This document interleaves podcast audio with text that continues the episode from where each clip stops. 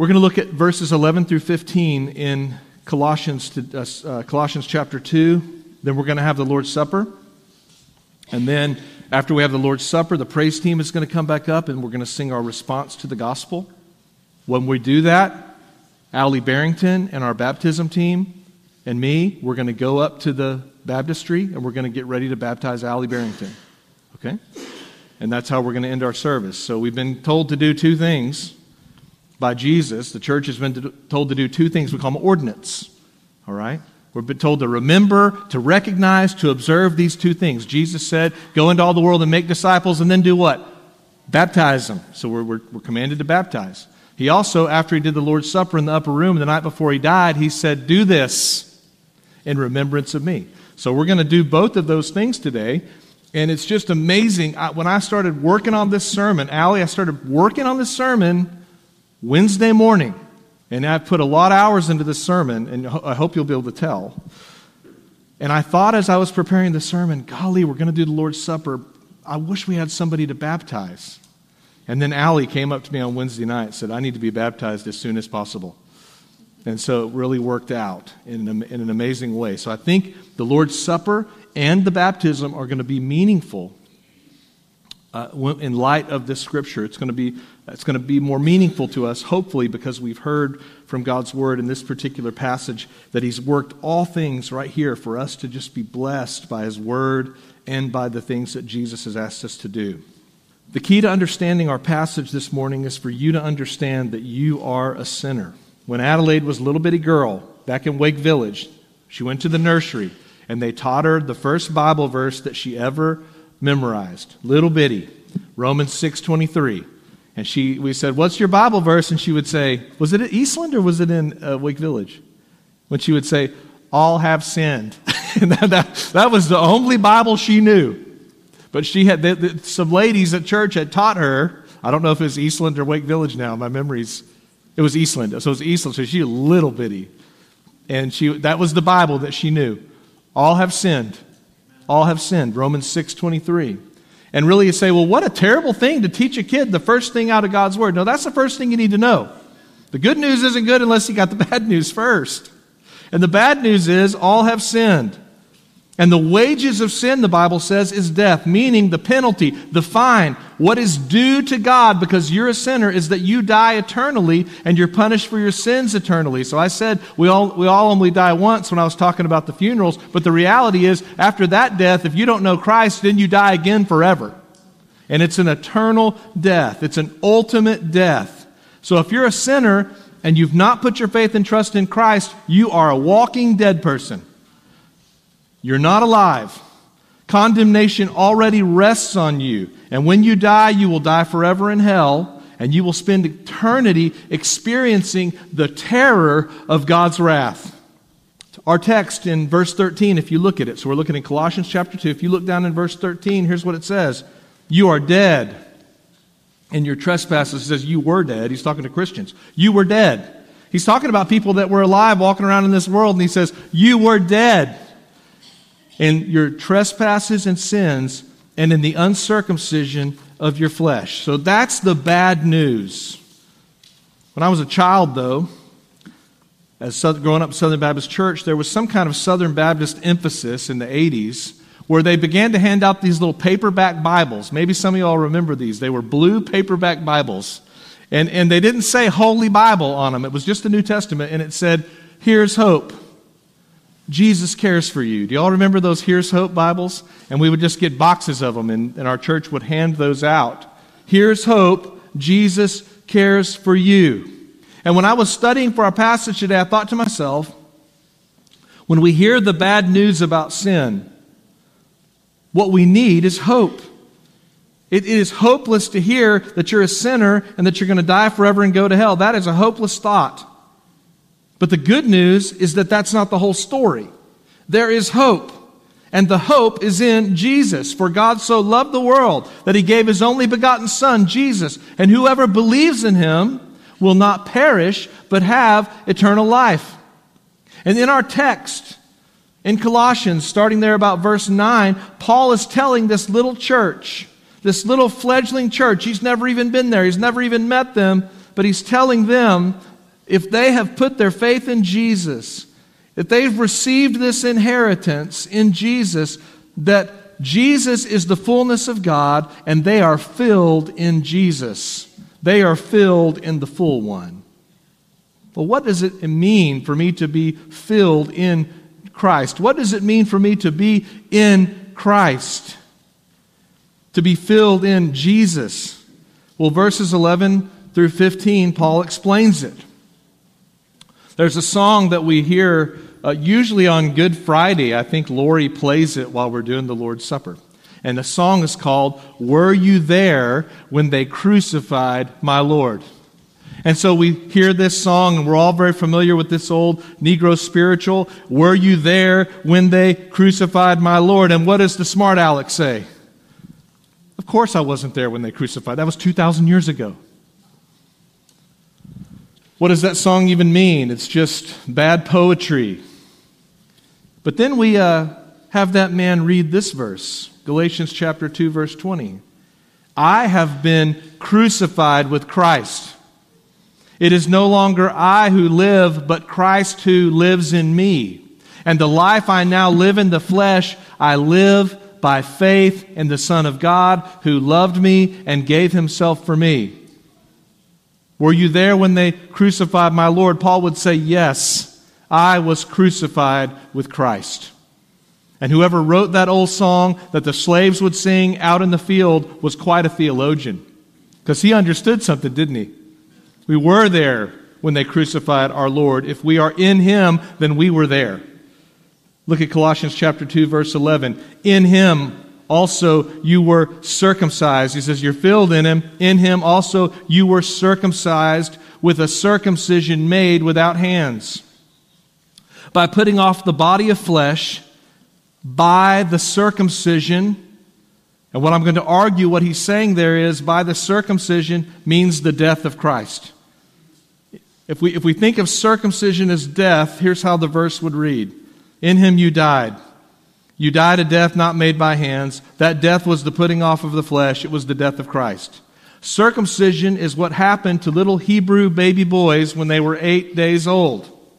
A knife was taken to the male sex organ, and the male sex organ symbolized life. And they took a knife to the organ, and it was cut, and there was pain, and there was blood. And this is how the covenant with Abraham was established. And God was saying to Abraham, if you want to live for me, your sinful flesh has to die. And your flesh has to die so your soul won't die. Circumcision is like a death. And the circumcision that Paul's talking about in verse 11 is not the circumcision that happened when Jesus was eight days old. It's what that circumcision that happened when Jesus was eight days old is pointing to. That circumcision was pointing to his death on the cross. Jesus really was on the cross putting away a body of flesh.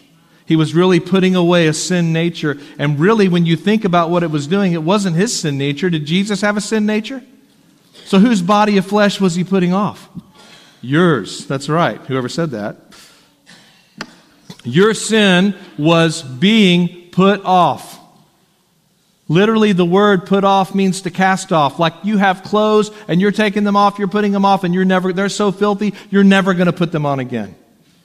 The casting off of the flesh. So we can think about in him you were circumcised with a circumcision not made by human hands. He's not talking about the sign, he's talking about the thing that the sign points to. And that is that your body of flesh, your sin nature, you, the old sinful man, dies when Jesus dies on the cross. And then he moves from circumcision, which was the sign that God used to point people to his covenant with Abraham and then he moves to baptism, which is a sign that points to the spiritual realities in a Christian believer's life. Look at verse 12. Having been buried with him in baptism, in which you were also raised with him through faith in the powerful working of God who raised him from the dead. So he moves from circumcision, and he's not really talking about physical circumcision, he's talking about a spiritual circumcision. He's talking about what circumcision points to. And then he moves to baptism, and he's still talking about this figuratively. He's not talking about water baptism. Now, we are going to water baptize Allie here in just a little bit. But we could use all the water in this world, and that's not going to take her sins away. Okay? What that is, when we get up in the baptistry, is it is a sign. It's pointing to something that's happened in her life that we can't see. I always use the illustration with the kids of my wedding ring. And I always ask them a trick question when they're in my office. And all the kids that have been in my office to talk about salvation know when I point to my ring, I say, What is this? They say, It's your wedding ring. Is this my marriage? And they say, Yes. And I say, Really? This ring is my marriage? And they say, I don't know. What, what, is, what is your ring? I say, This ring is a sign that points to the fact, it lets you know that one day, a long time ago, back in 1999, 99, that's right.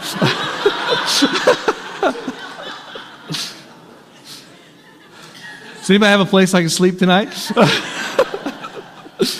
back in 1999, and I'm not going to try to say the day, I know it was in May, but. Uh, but back then, way before those kids were even born, and probably some of their parents weren't even born, uh, we made promises to each other.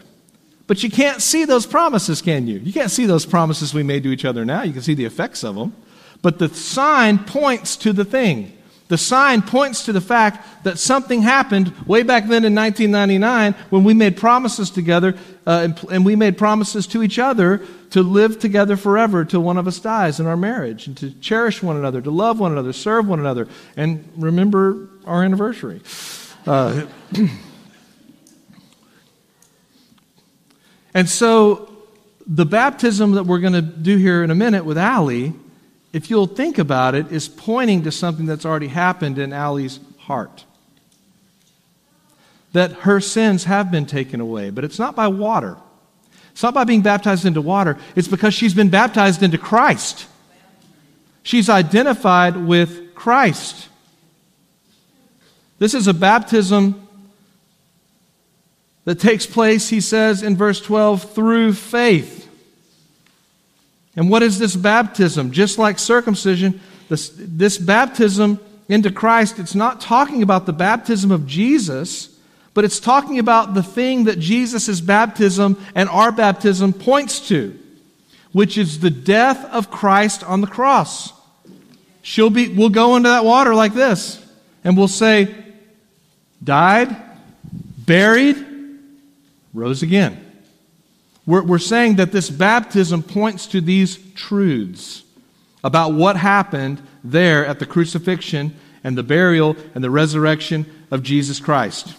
So when you trust by faith in Jesus for your forgiveness, God considers you to have been on that cross.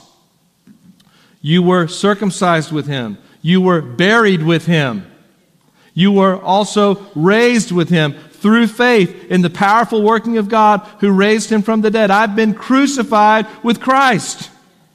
Were you there when they crucified my Lord? God considers a believer to have been there. When you trust in Jesus, He's saying that death of Jesus is your death. That burial is your burial. And that resurrection to new life, it'd say it's your life, but not really. It's really the life of Christ living through you. You're dead and you're buried, and that old man is gone. And if anyone is in Christ, he is a new creation. Well, how does that happen? Through the death, burial, resurrection of Jesus Christ. That's how it happens.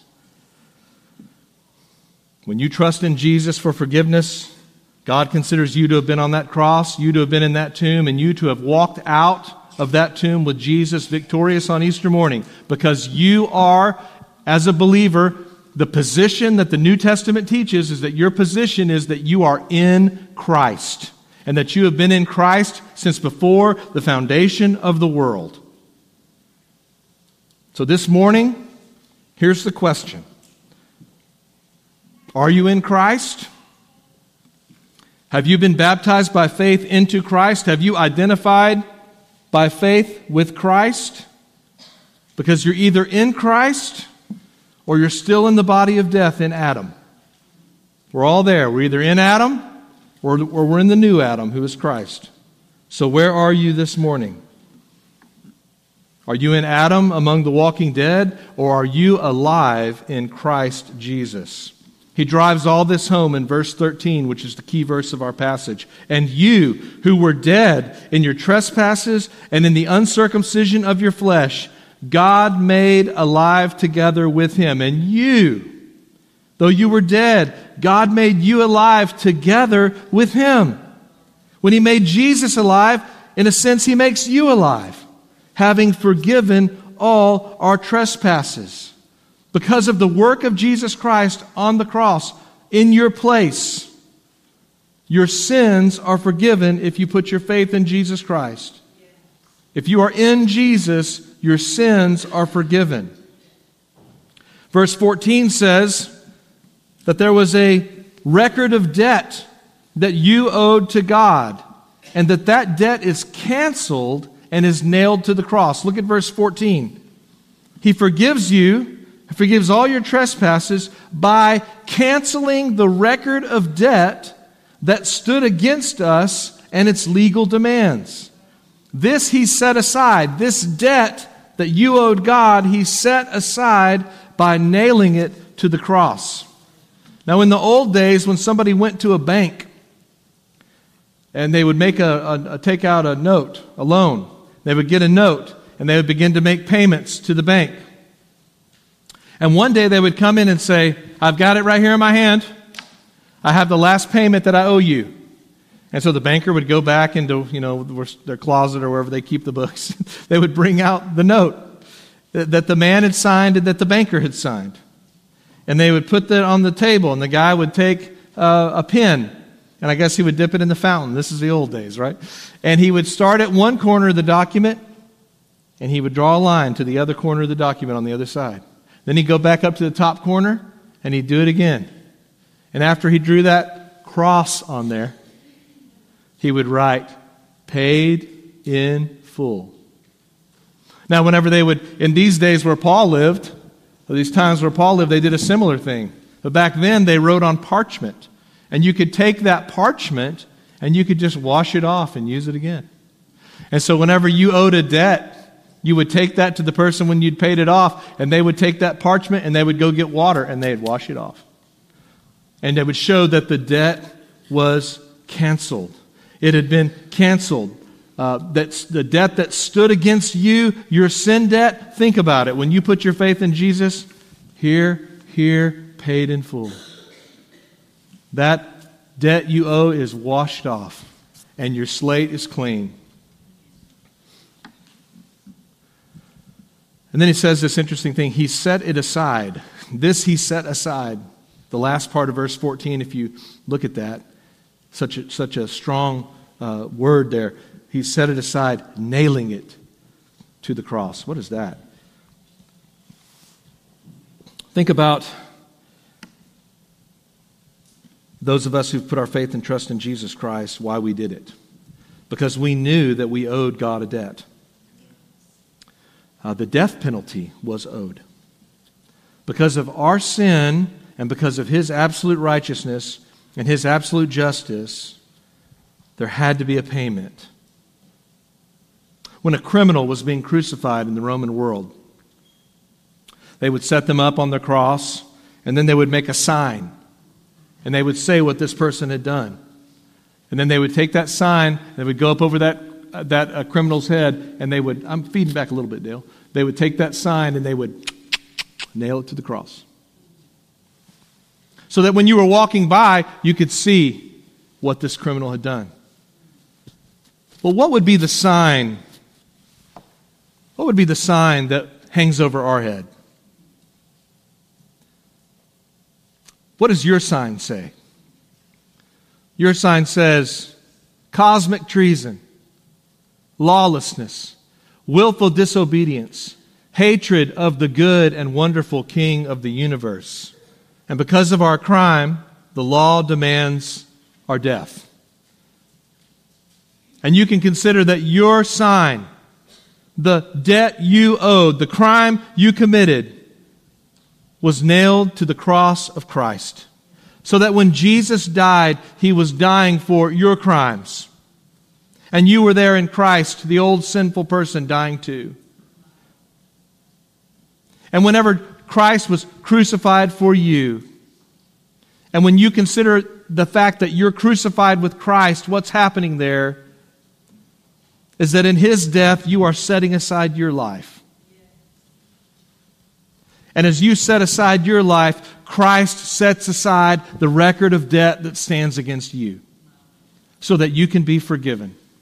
The penalty you owe is set aside. You're forgiven.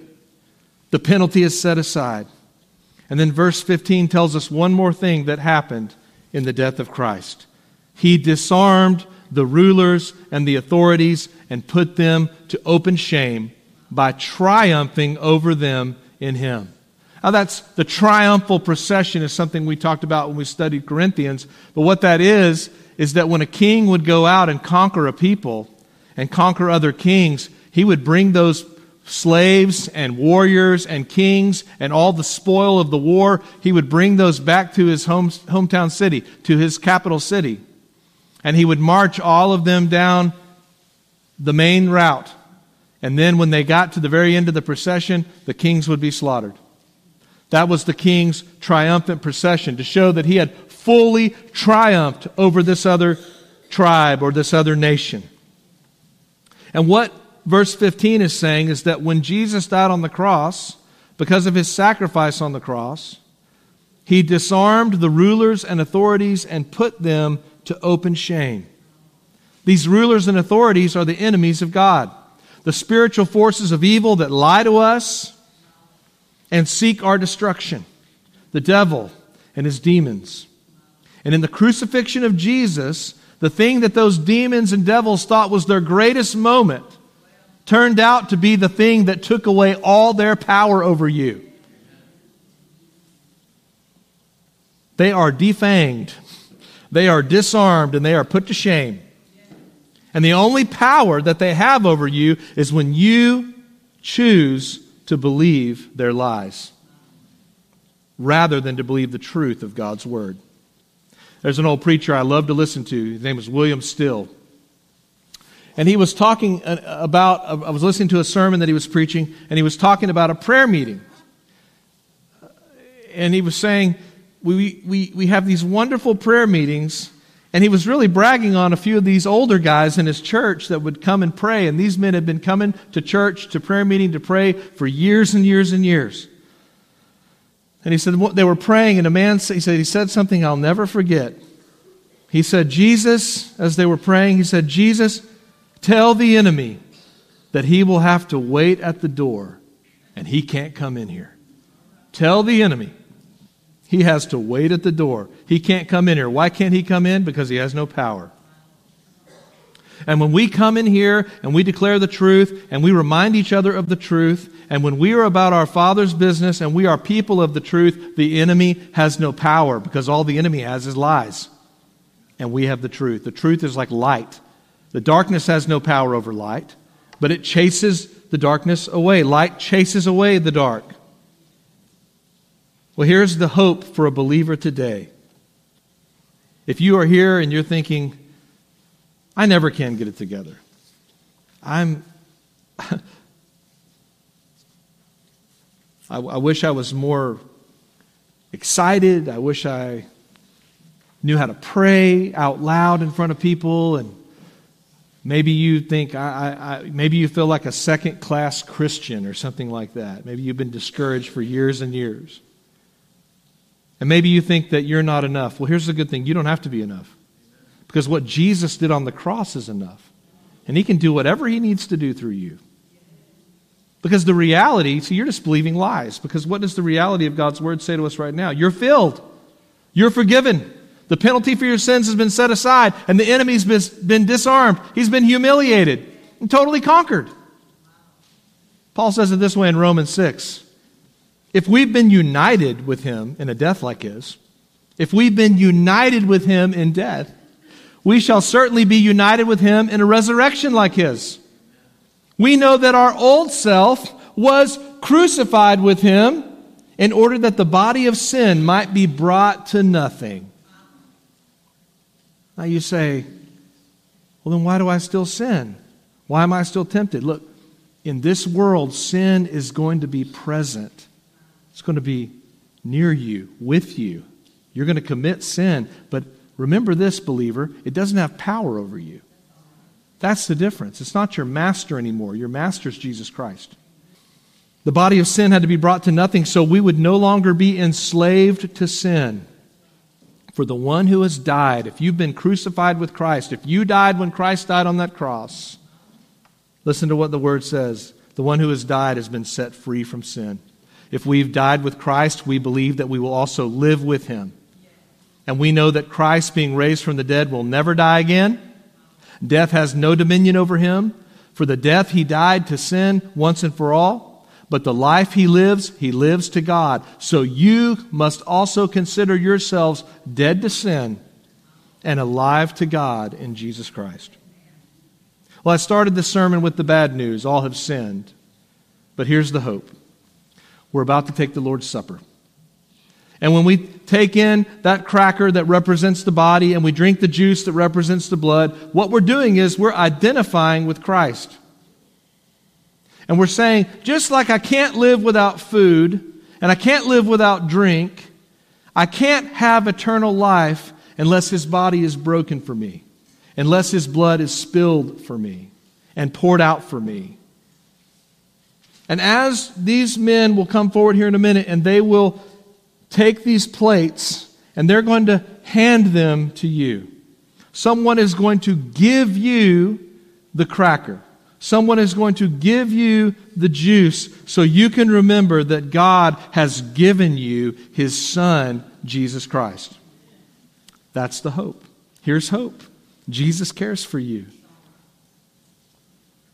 And when we baptize Allie as a church here in just a moment, she and I will get in the water.